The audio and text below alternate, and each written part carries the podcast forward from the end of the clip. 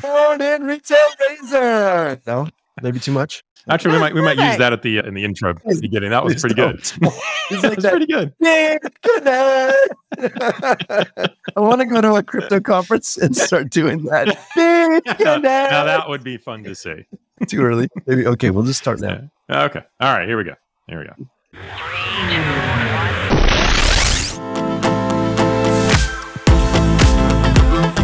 You're listening to the Retail Razor Show, where your expert hosts and their guests cut through the clutter in retail and retail tech to shape the future of retail.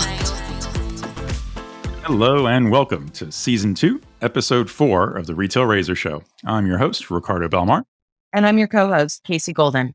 Welcome, Retail Razor Show listeners, to Retail's favorite podcast for product junkies, commerce technologists, and everyone else in retail and retail tech alike.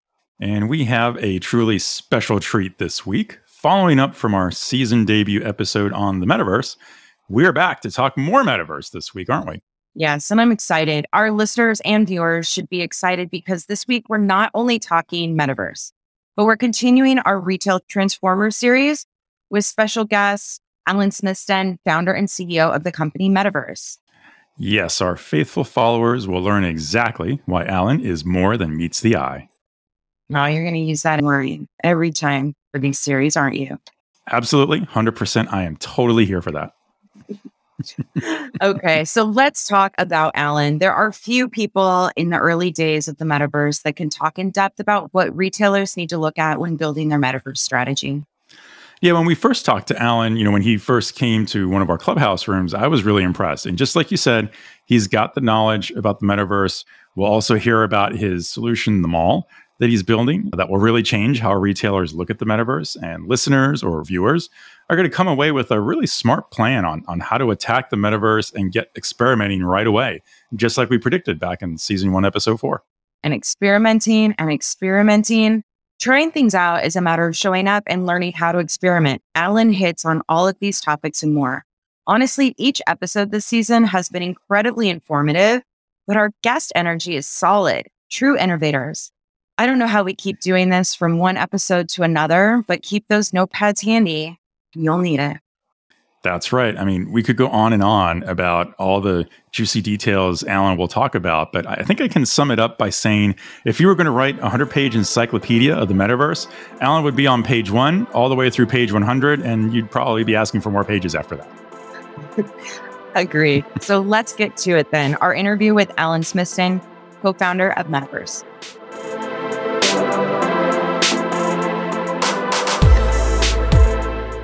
And we are here with our very special guest, Alan Smithson, co founder of the company MetaVrse, whose mission is to enable creation in the metaverse for everyone. Following from our clubhouse session in our season one opener on the metaverse, and one of what's likely to be many more discussions we'll have on the metaverse going forward, Alan, welcome to the Retail Razor Show. Thank you so much, Ricardo and Casey. Thanks for having me. This is so so exciting. You know, we uh, we got to meet in person before these things, which is super cool. You know, normally it's the other way around. You do all these podcasts and things, and then you finally meet somebody. You're like, oh yeah. So it's really great to see some familiar faces and and dive into the the Occam's razor of retail. Exactly. I'm so glad to see you, Alan, and having you here with us this morning. I'm just really excited to catch up and learn what's been uh, going on since the last time we saw each other. We're So not many things. Right. We're not casting from the the metaverse yet, but who knows? This time next year, a seismic Actually, shift. you never know. taking This time next week, we're going to be releasing some cool stuff, and uh, we built in full video chat capabilities into our project. So we'll get into that later. But yeah, the, the, we pushed some technology that will will allow us to do this inside of virtual worlds. Interesting. Yes, experiences on the internet are expected to be more immersive, three dimensional, and virtual. With the realization of Web3, I believe the metaverse will, will play an integral role in product discovery and brand experiences. Some people are saying it's dead and now it's like coming back. Some people said it's this is just natural traction. So, I mean, I think we're all here for the dips and we're all here for the highs.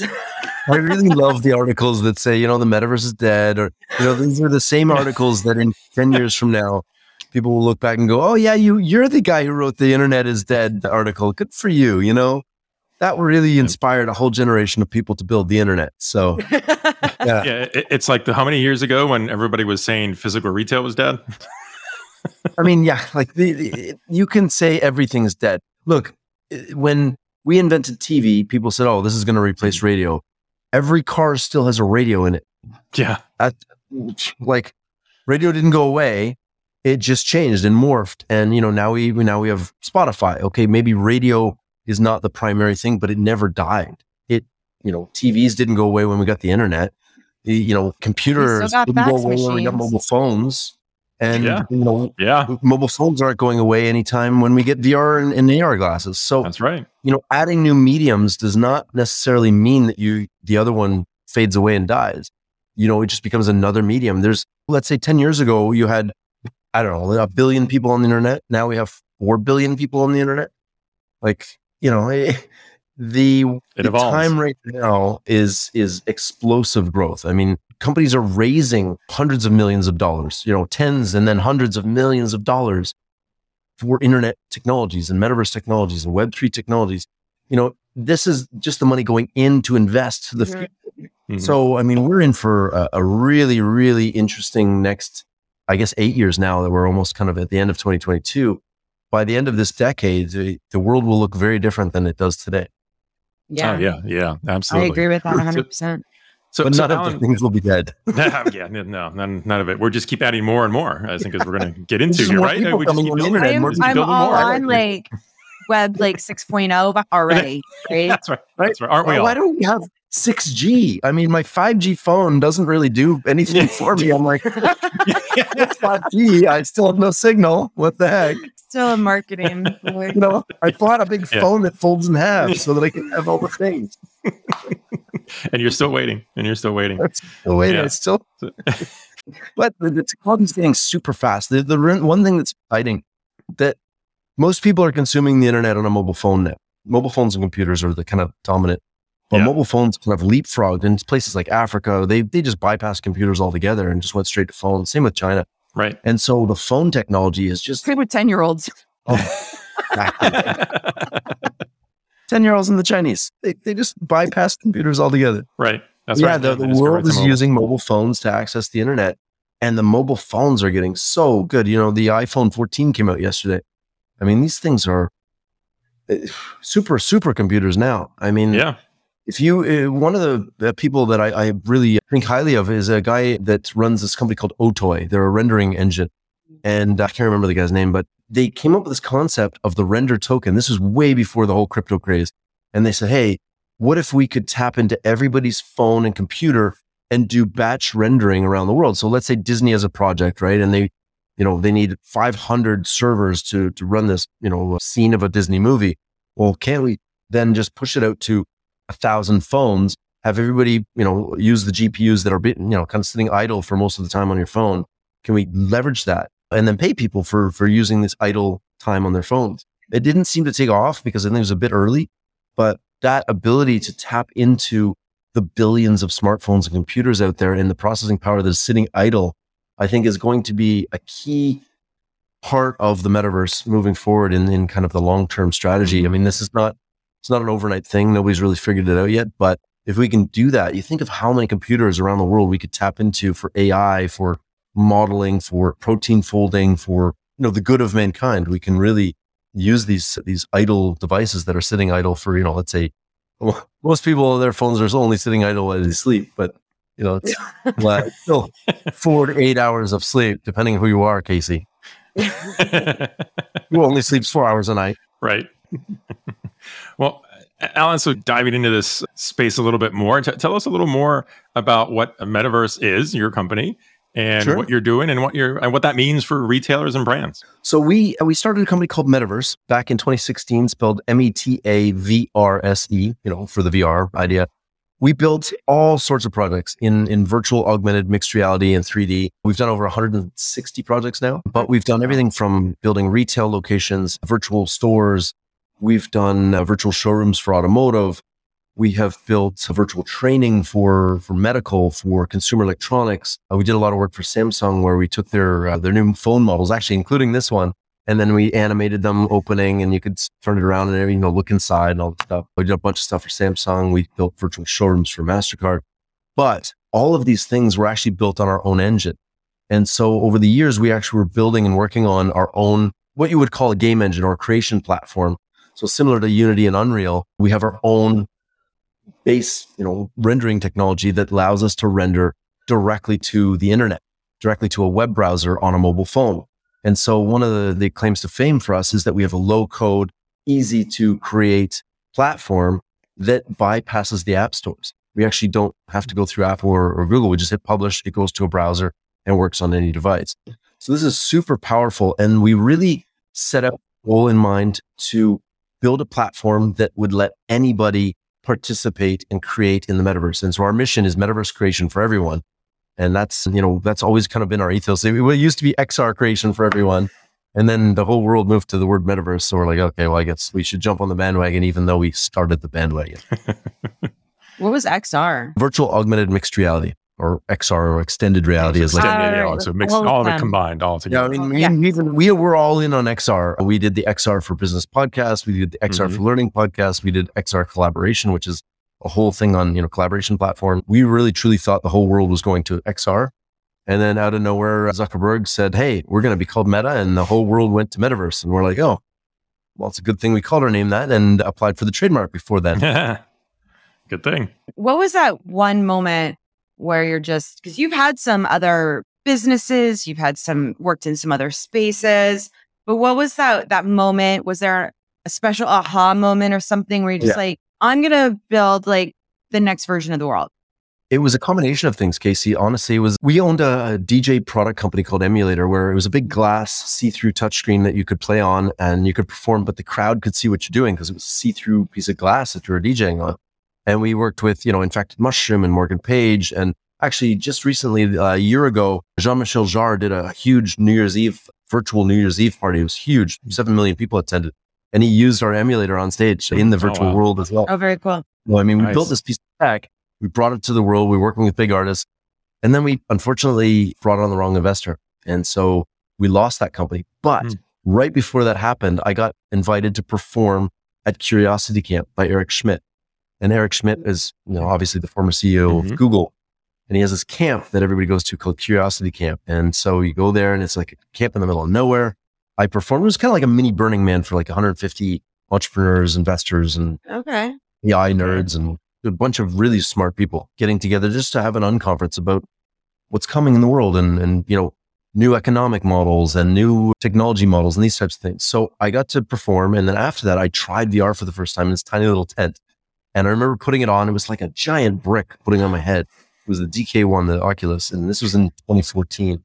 Put on these giant headphones and I sat there and they turned it on. And I remember sitting there going, oh, like having a gasp of, oh my God, this is amazing. And I remember staring and I was looking at a concert, but it was so visceral that I felt like I was at the concert. The sound yeah. sounded right. And, mm-hmm. and I just, I was like, wow.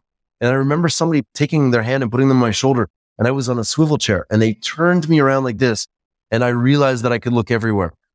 Yeah. And I was like, oh my God, I could see the ceiling and the lights and the right. floor. And I just looked everywhere. And then they hit a button and put me on stage. Like I was up in the crowd and then all wow. I was standing on stage next wow. to Beck, looking at the artists, hearing it from my ears, looking out of the crowd. I thought, oh my God. And as a DJ myself for 20 years, I had this kind of moment where I was like, holy crap, they just put me on stage in a place where nobody in the world gets to stand think about that. And, you know, like only the artist and the band or the DJ and maybe his manager get to stand on stage. Nobody gets to see this. And by tra- transporting me in VR, I was there and I was like, this is going to change everything, everything. And that, you know, right after that, we kind of lost the company, the, the DJ company. Yeah. And I said, well, let's just get into this now. And so in 2014, we started working in VR and we 3D printed our own cameras. We we had the 360 cameras built out of GoPros. We did everything. We did 360 videos. We did AR apps. We did we did a projection sandbox where you you had Kinects and you, if you dug the sand out, it actually projected different things like topography of the sand. A VR photo booth for Samsung, which is super cool. We use their and you could take a picture with you and your friends and would Photoshop you into space. So you jump out of the machine and you could look at yourself in space with your friends in VR. That's so, great. So like as soon as you got like that one exposure hit, It was That just was it. like That was it. we're going this way. Oh yeah. Yeah. you know, I, I kind of had this thought that this is the future of human communication. This was like, okay, if I'm going to communicate with somebody from long distance and we can stand there and re- like put these glasses on and be in the same room, this is going to be the future of human communication. And that was my whole ethos. I've since expanded that because, you know, and even if you go on our website, metavrse.com, we say that the metaverse engine is the future of human communication, collaboration, commerce, and culture. Because if you mm-hmm. kind of take all of those four, that's really where we are right now. The metaverse is impacting these things. So yes, we can communicate better. We can have a sense of presence. We can collaborate. You know, they, the new Bugatti was just designed in nine months rather than three years because they used VR to collaborate. You know, BMW has been using VR to collaborate. All the automotive companies are using it, not just to sell things, but to create. Yeah, to build, to help them build faster. So, you know, collaboration is going to be a big part. And then commerce, obviously, 3D retail. Duh. I mean, you, you know, Yeah. Shopify is already showing a 96% improve, you know, uh, uptick in conversion rates you, when using 3D on a site versus just 2D images and videos. So we're going to go to 3D for sure. Everything in the world, every brand, every company in the world will all of their products and assets converted to 3D into 3D worlds and over the next, you know, by the end of the decade, let's say. And that's a challenge because, you know, how do you convert them? Do you take CAD models and change them into 3D? Do you take photographs and try to use photogrammetry? Do you use the scanners that are coming in the phones mm-hmm. now? Do you use AI, just using photographs to convert to 3D? So I think the biggest challenge over the next, you know, eight years or 10 years to the end of the decade is this technology is showing massive upticks and, and conversion rates and uh, all of the things from training to marketing to retail to e-com. All of these things are being impacted positively, really positively. Yeah. But it's still hard to make them. It's still hard to create the 3D worlds, the 3D environments, avatars, clothing for avatars, these types of things. And so I think we're only just scratching the surface of what's possible, but AI is going to fill in a lot of the blanks over the next decade. It's great. I recently wrote an article called The Metaverse is the Nexus of These Three Technologies. And the article, I, it, it's kind of like you have to read halfway through the article before I talk about them because, you know, well, a little leading thing there. But the idea is that you have three technologies in addition to the internet we have today. So the internet today, we have the ability to have video and audio Right. and record Right. and all these things that we're doing now. But then you want to have depth. You want to be able to walk around a virtual world. So it has 3D or XR or VR, right? So you have that 3D component we call XR. Then you've got AI, which is going to be, you know, natural language processing for Mhm. Maybe you want to talk to a character, maybe you want to get help in the store. You can have conversations. Then computer vision. Maybe you want to see a product and you're like, what does that look like in my house? I hit a button, it changes the camera. Now I can see that couch in my house because the camera itself is using computer vision to understand my living room. Actually, IKEA came up with this really cool thing. You take uh, a quick video of your house and it blocks stuff out. Like it'll take your, your existing couch out and put the new one in for you. You're like, whoa, this is crazy. So Wow. computer I love AR for home Yeah. guards. Yeah, like the absolutely. furniture. I mean, So you've got, you know, Great. this 3D AR, and then you've got AI, which, allow- you know, kind of enables all that. And the new AI algorithms are allowing you to, we have one called InWorld where you can talk to characters. And the other one that we're looking at right now is Anything World. And the idea is that you can use a text description and it will build a 3D environment for you. You can say, I, I need a room with Hmm. four walls, five windows, a tree in the corner, and a couch over here, and it will build it for you. Now Wow. it's very low poly and it's it's not you know it's not perfect, but it's it's automatic.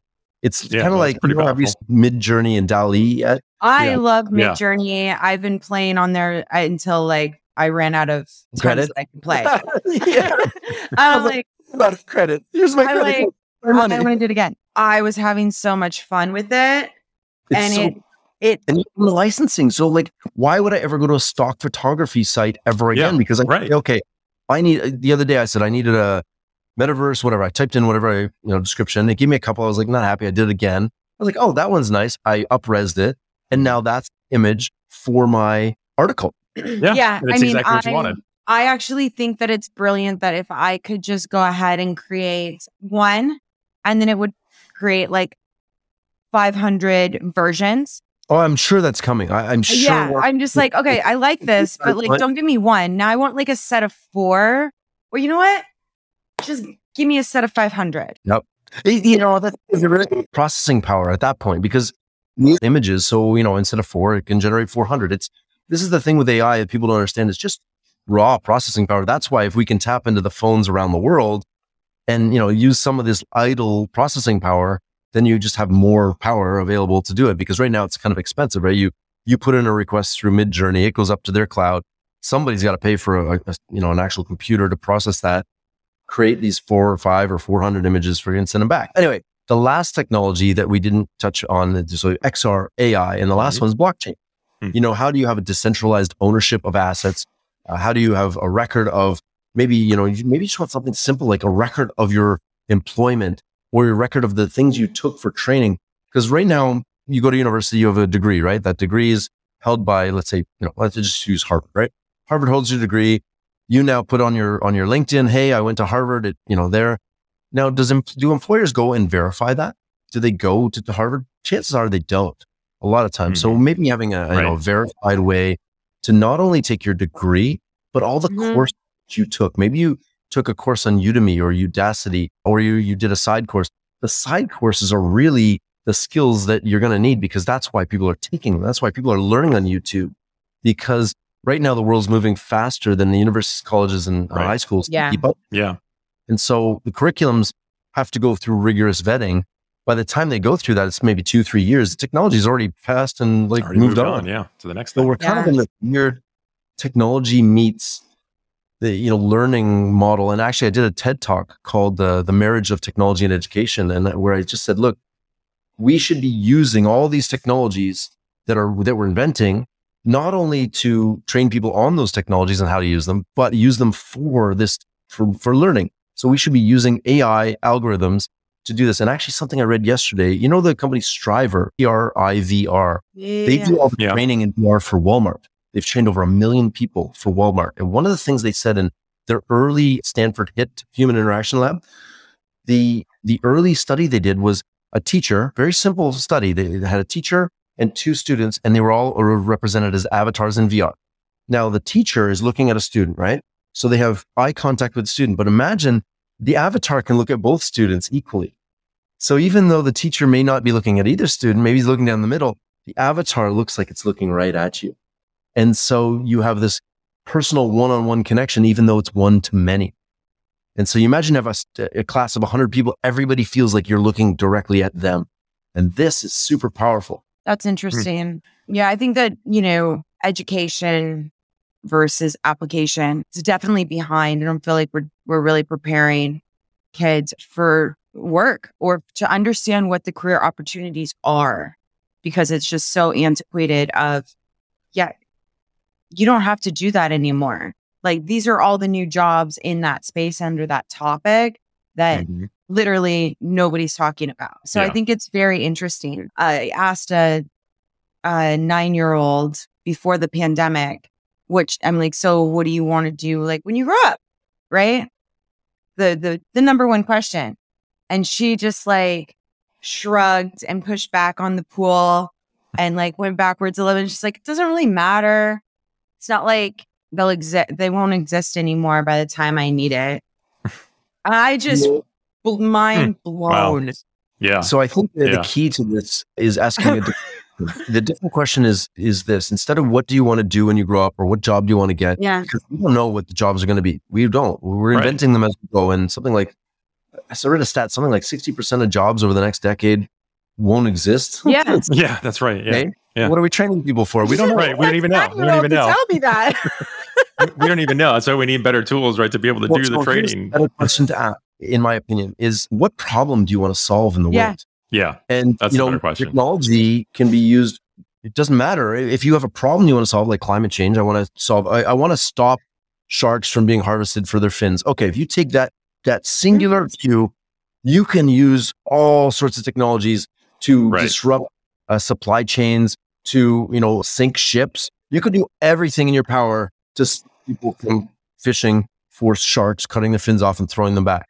I mean, imagine just one person had a singular vision on that and used every piece of technology to disrupt that industry.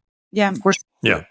It, it's like the, the number one thing, right? The technology brings is agility to do these things quickly. But we're not teaching people that one, they have all the technology at their fingertips as long as you have access to the internet, and a phone or a computer. Two, you can make a big difference as an individual. Yes. And three, we're not teaching people to set goals and look at long term horizons. So when Julie and I got into MetaVrse, this was actually not our long term goal. Our long term goal is to build a new education system using this technology.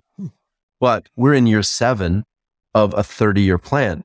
I mean, mm. we're literally, you know, we started in 2014. We're now in, you know, 2022 and we're going out to, you know, 20, I think it was 2048 or something was our kind of goal. So imagine looking 20 years out as a student instead of saying, what do you want to, what kind of job do you want to get? Well, Yeah. I'll get a job and then six months later, my employer will lay me off and then I'll go through this thing. And once you get into the, the rat race of having to pay rent, your opportunities to dream huge and solve world problems really diminishes quickly uh, because you just need to pay your bills. And I, I think this is one of the, the one of the things that we can do better as a society is is give people a bit of a safety net so they can ch- start to try to ch- to take on big problems of the world. But you have to tell them what the problems are and what are Mhm. some of the solution opportunities, and then say, here, dedicate your life to one solving this problem. And yeah, if you no, I agree. And I think that that's a much better way of looking at it. And I think it's just going to be inevitable. Like, I will never ask that question again after I got that answer because I too realized that, like, it's a wrong question. you know, ask me, what are you going to do when you grow up? And I'm like, well, I don't know. I, I have been in my life. I, I graduated with a d- degree in molecular biology. I was a pharmaceutical rep. I owned a medical billing company. We owned a hostel. Hmm. We we had a nutraceutical company. We had a DJ business. I was a DJ for 20 years. We had a technology company, and now we own a game engine.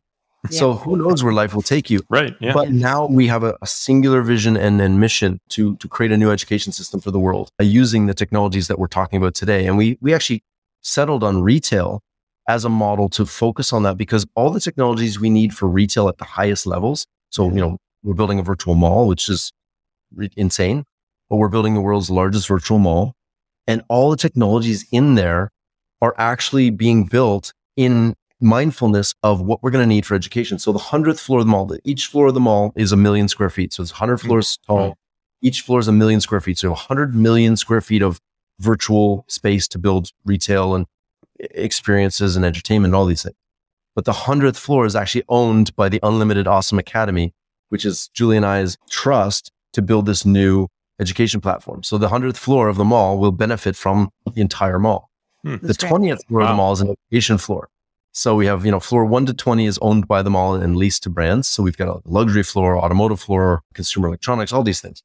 But floor 20 is actually reserved for education. So we're going to put education systems in there and let them have the, the floor. Uh, There's no charge for that. So we really do have this kind of long-term vision of how we can leverage the, the retail world uh, for the technology because we're, we're working with our partners to build insane amounts of technology, like crazy stuff. We can, we built a technology recently called infinite LOD or infinite level of detail that allows us to have an infinite virtual world, meaning the mall is one building. When you leave the mall, it's vast. I mean, you could build anything you want in as far as you see, and it could be out in space. Like we designed it so that it doesn't, it- it loads on any phone fast and you can load and go anywhere in the world and walk around and it's just vast, right? So that technology, I think, is going to revolutionize how we uh, build these things because now what it typically happens is you build a scene and the scene is a fixed map, like, you know, Decentraland is a fixed map, Sandbox is a fixed map. right. And then what you do is as you walk around the map, it's kind of loading different parts of the map. Well, we don't have a fixed map. We have the fixed mall, but then the map is completely open to the world and what they want to build. And so this is kind of our way of saying, okay, what does an open and unlimited metaverse look like?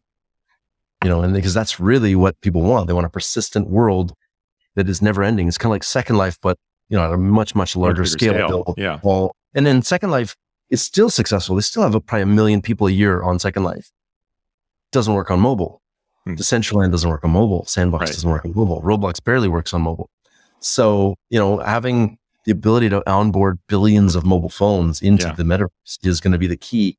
And then, of course, we'll move to glasses over the next decade as well. And, you know, you're seeing Oculus moved over to Meta now.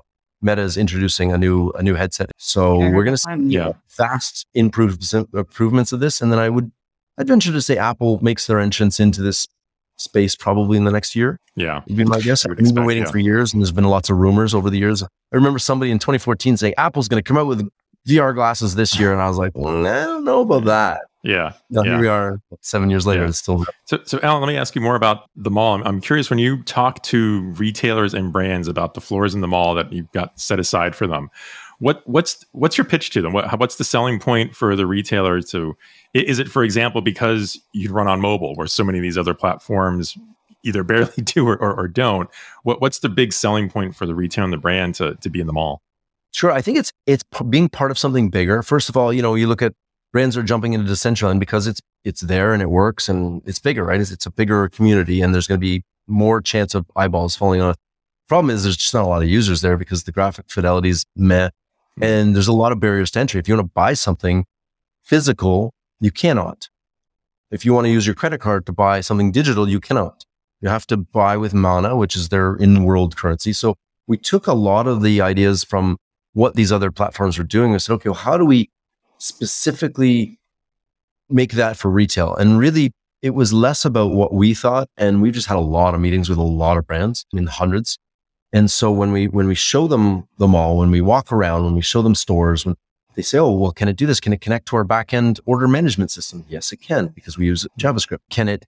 Can we connect our loyalty program? Yes, absolutely. We have a, a backend system, and so it's just a really a combination of us having this idea for a mall because we were building virtual showrooms for all different brands, and they were saying, "Oh, I want a video chat on this one," and this one would say, "I want to dress the avatars," and I want something over here. And so all these different disparate virtual showrooms that we're building. We built one for MasterCard. We built one for, for Samsung. We built all these things and they were all asking for the same thing in different ways. So we said, what if we built in a persistent mall so that if, if we build a new piece of tech for one, one person, one brand, it now everybody in the mall has it. So you have this central part. Now brands can start driving people into their store. So the mall.io slash brand, it drops you right into the brand store. You can walk around, you get the full brand experience, but you can walk out the door as well. So we've been meeting with uh, with hundreds of brands, and the brands that, that have interest in the mall, they want to get into the metaverse. And now here, here's the thing: is it's a big cluster. You know, everybody's like, oh, talking about the metaverse, the buzzword of the year. You know, do I make NFTs? Do I not? NFTs are kind of got like a you know negative connotation now that they've lost half their value. So it's like, you know, do we build our own virtual store? Do we go into Decentraland? Do we build something over here? Do we go into Roblox? And you know, the question or the answer is probably you got to try all of the things, right? And so, you know, what we recommend is look, take a budget, you know, whatever it is, 50 grand, 100 grand, 200 grand, whatever your budget is that's discretionary. You know, don't invest too much in this right now because nobody knows what's going to work and whatnot. So we have like a 50 grand entrance package. You get lease, you get, you know, kind of all the things included. We build everything out for you. We have a full studio. And so the idea was how do we just get rid of all of the barriers to entry for a brand and then just get them into the mall because it's it's all new for all of us, right? You know, people are saying, ah, "How are you going to get traffic in the mall?" Well, you know, of course, we're the mall; we have to get traffic in there, but we're coordinating that effort with the brands, with the brands that we're working with, because really, we don't have the brand gravitas of a you know of a, of a large shoe company or a, a large electronics manufacturer. You guys have they have hundreds of thousands or millions of uh, consumers, and you know, we're working with a candy company. They're going to put QR codes on the candy. So that's going to drive people directly into their store in the mall. And they have multiple stores in the mall. So it's, it's really intriguing how we've kind of realized that the marketing and getting people into the mall is, is less our responsibility, is more of the brands, but where our responsibility is to have the right brands there and encourage them to build cool stuff because it's really less about, you know, a store and it's more about an experience. And so, you know, one thing that I think the mall replaces or, or at least adjuncts is that, or not replaces, but adjuncts is that Amazon and Walmart are the two largest retail stores on earth digitally, mm-hmm. right? Amazon.com and Walmart.com. But you wouldn't invite your friends to go shopping on Amazon.com. You'd be like, hey, we're going to have a shopping date and go on Amazon. See what I'm Yeah. ordering in my Yeah. cart. No, it, it's taken the Yeah, fun out see of that happen too often. It- it's taking the fun out. It's, it's just ruthless procurement of goods. Casey, Right, you want to right, go yeah. Amazon shopping? Yep, it's buying versus shopping. it is procurement of goods versus shopping and shopping should be fun. There is a reason why malls became the cultural center of communities and we want to do the same thing. So our, our mall is multiplayer. You can invite friends. You can go walk around. It's super fun actually and we're putting little mini games in there. There's daily games that change every day so you can win prizes. Just super cool stuff so. That's awesome. Yeah, I mean, I think that big that big benefit at the end of the day of participating, it may not necessarily be a conversion rate. Because that's not necessarily the goal right now.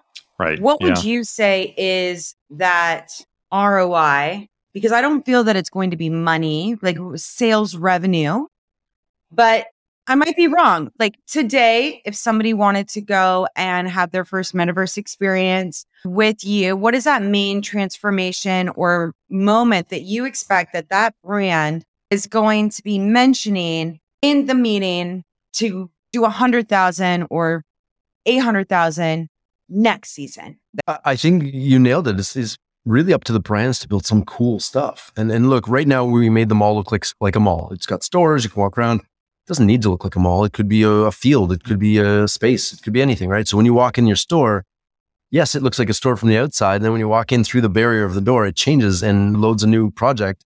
And the new project is like, oh, now I'm in a you know basketball court, or now I'm like sitting courtside watching uh, you know Knicks and Nets, right? So it's one of those things that right now there's a, a term called skeuomorphism, meaning we kind of tend to take what is already existing and build things like that. So we took Right. Yeah. a mall, looks like a mall, we put it into digital format. So it feels and looks like a mall, like you're walking around. You don't, it just feels right. It just looks like a mall. Okay, great. I get it. I understand it. Viscerally understand it. But that doesn't mean we can't push the absolute limits on the other end. But what we need to do when we need to do this for everybody is make people feel comfortable in these virtual spaces in, skeuomorphism or, or bringing kind of the traditional world into the virtual world for now seems to be the right path. We've done some crazy, crazy stuff on the on the you know way out there NFT galleries and stuff, and it doesn't really resonate with people. They don't know how to navigate it. They they don't understand it. There- there's a bit of a mix mix mash. So I think it's really going to be up to the brands to build cool experiences that engage with their customers that really drive brand awareness. You look at Samsung's 837 store in New York. I think it's a prime example, and even Nike store in New York City. I mean, yes, they sell shoes, but it's really about the experience of experiencing the brand. You go into Nike store and the whole first floor is the history of Nike. You can look at the old shoes. Like it's just really, really cool. Yes, you can buy some shoes on you know one of the other floors, but it's not about that. It's about the experience of, oh my God, I was in New York and I went to this crazy store and it, it made me realize how how much research has gone into the Nike shoes. And they like you can really build these experiences. And Samsung 837 in New York as well. You go in there, you can't buy anything. You can literally just you can look at the fridges, you can look at the kitchens, you can look at Just a show- the, just the mobile phones. You can. There's all these really cool experiences. There's lots of places to take selfies, which is fun. And you you know, Mhm. people's new selfie flex is going to be, hey, I'm going to dress up my avatar in in dripping in Gucci and and take a picture. But I think people's online personas are going to start being more important than their in person personas. We're already seeing that. I mean, like you know, people in virtual worlds are spending billions, Insta lives. billions on skins. Oh yeah. Oh yeah. You know, Fortnite skins. Yeah. I mean, I think Fortnite did like nine billion dollars last year, something Hmm. like that. It's crazy. Insane number. Yeah. Yep. Yeah. So, uh, Alan, let me ask you this: what what would be your top advice right now for for let's say for this over this next year for retailers, DTC brands, I mean even retail tech businesses who are all looking at the metaverse and kind of thinking, okay, how do I get in? What what what are my first steps? What do I do to get started? Sure. Find a, a decent partner who understands retail, who's done with this. There's, you know, there's a company called Max uh, Marxent. They do a great work on kind of, you know, for furniture companies, a bunch of Mm, yeah. retailers. Mar- Markson? Marxent, yeah, they Yeah. they do a great job converting things to 3D. You're going to have to have teams that understand 3D, and 3D is not Mm. easy. It's not as easy as creating a JPEG or a video. It's quite complicated. There's, you know, you have a 3D model, then you've got layers and layers of of images that go on top of that to make it look realistic. You've got a bumpy one that makes it look bumpy. You've got texture files, all these things. It's not it's not really that easy a technology now. It's getting easier, and we're we're getting there. But I think by starting now and starting small, taking a you know let's say fifty thousand to a five hundred thousand dollar budget, building something, and then starting to have your teams internally understand how the sausage is made. How do we go from an idea or a concept or some photographs of a store to a fully 3D environment with avatars with products in there and everything and click to buy everything. And so one of the reasons we did the mall is because we've done this a bunch of times for individual clients and it it ended up becoming kind of rinse and repeat, right? We're like, okay, well this this client wants and now we can build a virtual showroom in oh man, the last one we built we took 3 days and it's beautiful. Uh, just because we're getting really good at that. So I think the first thing is Mm-hmm.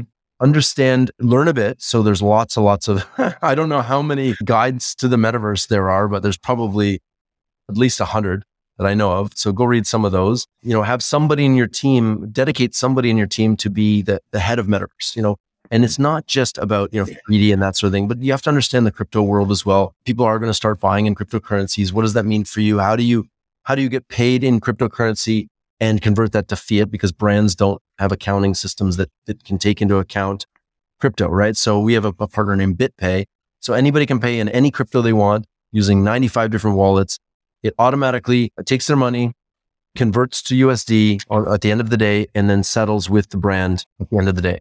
So okay. you, the brands get settled in USD, and and the client doesn't know any any difference in between, and it's actually cheaper. So a Stripe is like three percent for you know paying with credit cards or whatever with fiat, and BitPay is only one percent because and there's no chargebacks because once a crypto payment's paid, it's there's you can't reverse it. So I think there's going to be a, a combination of onboarding customers or guests, we call them guests in the mall, onboarding guests into the crypto world slowly, but allowing them to pay in anything they want. You know, the credit card, PayPal, Amazon Pay, you know, it doesn't matter. We will, we will take any form of payment for physical and or digital goods in fiat and or cryptocurrency. And so from a brand standpoint, something like the mall kind of gives you a boost because you don't have to reinvent the wheel. If you're going into Decentraland, again, there's a platform already there. There's people there. Roblox is great. If let's say, for example, you're a brand and your your target customer is 25 to 30. Well, your next target customer is, you know, 15 to 25, right? Like that right, block. Right. So yeah. if they're playing Roblox, and then I think something like 62% of Roblox players are under the age of 16. So if that's your next target demographic. Like Gucci wants to be in the next, you know, they want to be generationally relevant. So if you're a brand that wants to be generationally relevant and be put in front of millions of people, go on Roblox. You know, that, that's a great starting point there. Um, but it's, it's hard to get people's attention in there too. You've got something like 10 million games on Roblox or something, or 4 million it's games on crazy Roblox. insane. Yeah. and then with the mall, it is a dedicated retail experience. That people are going there for that. They know what they're getting. And there's, there's going to be a lot of malls, digital malls, metaverse malls, and these sorts of things. But I don't think a lot of the startups that get into this realize the true depth of what's required. I mean, we spent seven years building a game engine for enterprise. So when uh, when a client says, "What are your security protocols?" we we have a SOC two compliance, and SOC two is not an easy hmm. thing to do.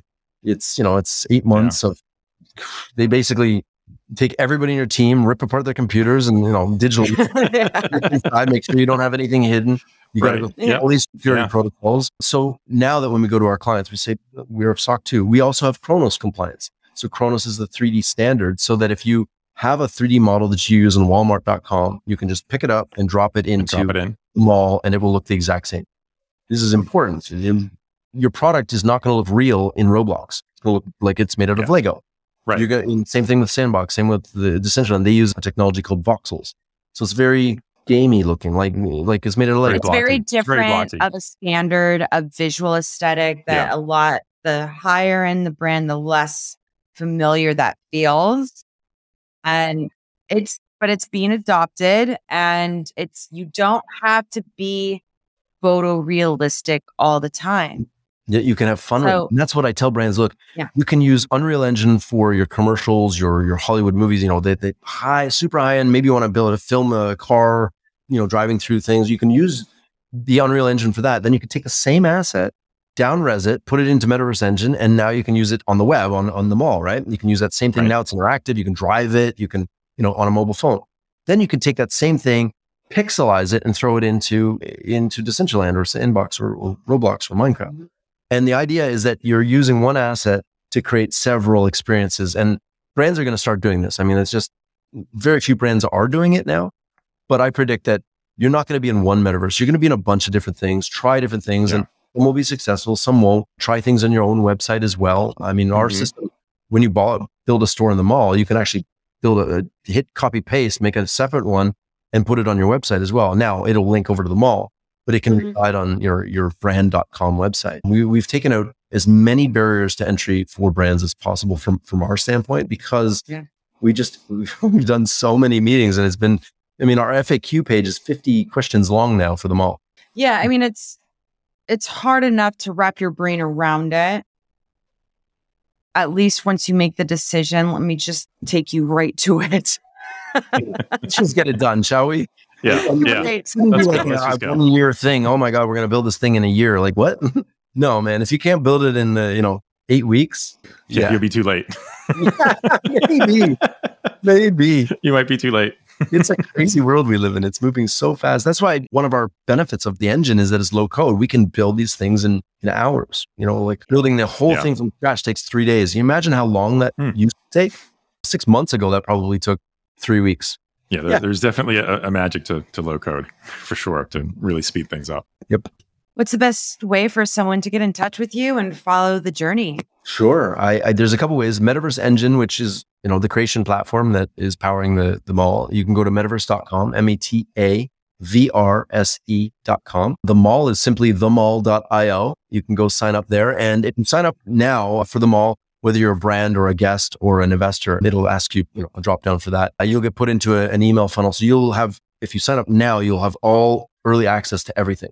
So, for example, we're launching a new website uh, for the mall and that new website is fully built as a 3D world. So you scroll down the mall and you actually walk in and you end up inside of 3D website and walking around.